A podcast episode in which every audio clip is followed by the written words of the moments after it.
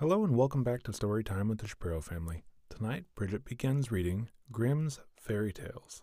We hope you enjoy it. The Frog King, or Iron Henry.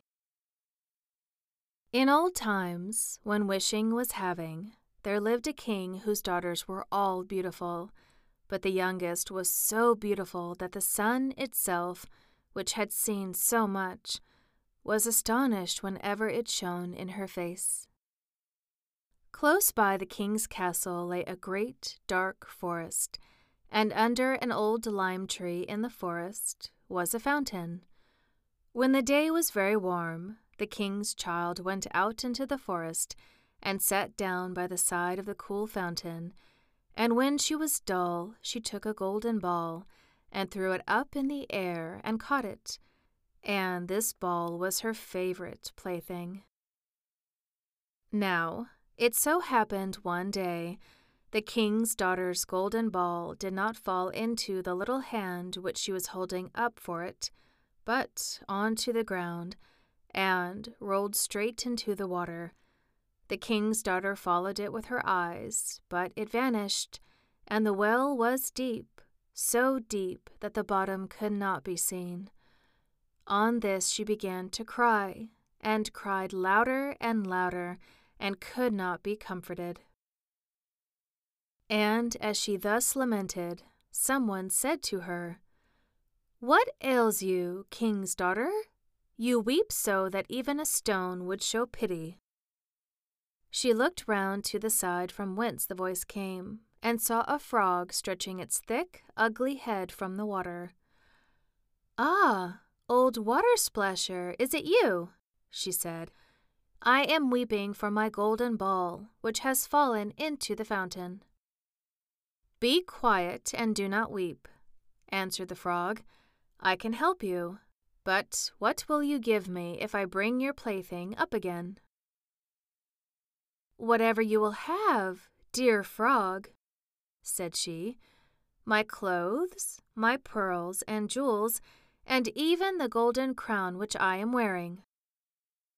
The frog answered, "I do not care for your clothes, your pearls and jewels, or your golden crown, but if you will love me and let me be your companion and playfellow, and sit by you at your little table, and eat off your little golden plate, and drink out of your little cup, ew, and sleep in your little bed, ew, if you will promise me this, I will go down below and bring your golden ball up again." "Oh, yes," said she, "I promise all that you wish, if you will but bring my ball back again." She, however, thought, "How the silly frog does talk! He lives in the water with other frogs and croaks, and can be no companion to any human being." But the frog, when he had received this promise, put his head into the water and sank down. In a short time, he came swimming up again with a ball in his mouth and threw it on the grass. The king's daughter was delighted to see her pretty plaything once more, and picked it up and ran away with it. "Wait, wait," said the frog. "Take me with you. I can't run as you can." But what did it avail him to scream his croak, croak after her as loudly as he could? She did not listen to it, but ran home and soon forgot the poor frog, who was forced to go back into his fountain again. The next day, when she had seated herself at table with the king and all the courtiers, and was eating from her little golden plate, something came creeping, splish, splash, splish, splash, up the marble staircase. When it got to the top, it knocked at the door and cried, "King's daughter, youngest, open the door." She ran to see who was outside, but when she opened the door, there sat the frog in front of it. Then she slammed the door in great haste, sat down to dinner again, and was quite frightened. The king saw plainly that her heart was beating violently and said, "My child, what are you so afraid of? Is there a giant outside who wants to carry you away?" "Uh, no," replied she. "It is no giant, but a disgusting frog." "What does the frog want with you?" "Ah, dear father, yesterday when I was in the forest sitting by the fountain, playing, my golden ball fell into the water, and because I cried so, the frog brought it out again for me, and because he insisted so on it, I promised him that he should be my companion, but I never thought he would be able to come out of the water, and now he is here and wants to come in." In the meantime, it knocked a second time and cried, "King's daughter, youngest, open to me. Don't you remember yesterday, and all that you to me did say, beside the cooling fountain spray? King's daughter, youngest, open to me." Then said the king, "That which you have promised you must perform. Go and let him in." She went and opened the door, and the frog hopped in and followed her, step by step, to her chair. There he sat still and cried, "Lift me up beside you." She delayed, until at last the king commanded her to do it. When the frog was once on the chair, he wanted to be on the table, and when he was on the table, he said, "Now, push your little golden plate near to me that we may eat together." She did this, but it was easy to see that she did not do it willingly. The frog enjoyed what he ate, but almost every mouthful she took choked her. At length he said, "I have eaten and am satisfied. Now I am tired.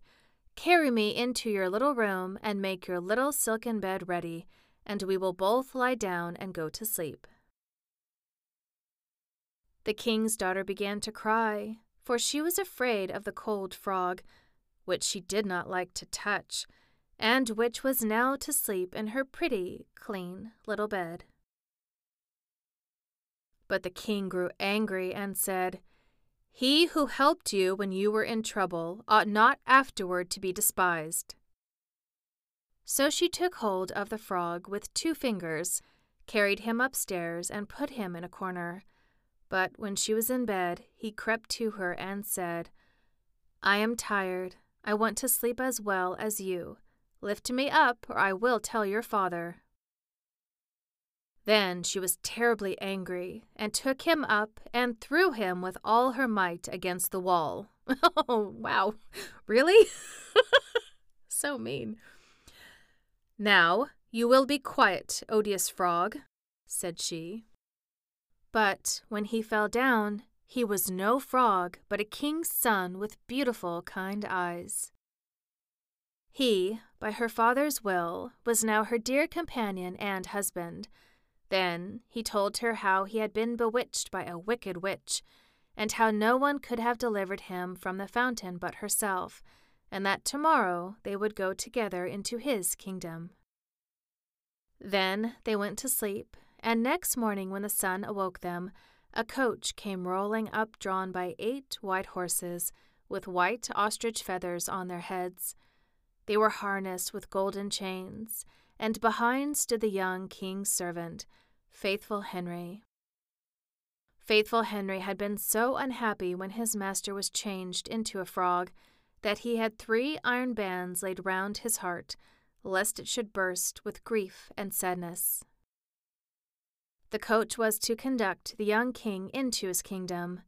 Faithful Henry helped them both in, and placed himself behind again, and was full of joy because of this deliverance. And when they had driven a part of the way, the king's son heard a cracking behind him, as if something had broken. He turned round and cried, "Henry, the coach does break." "No, no, my lord, you do mistake.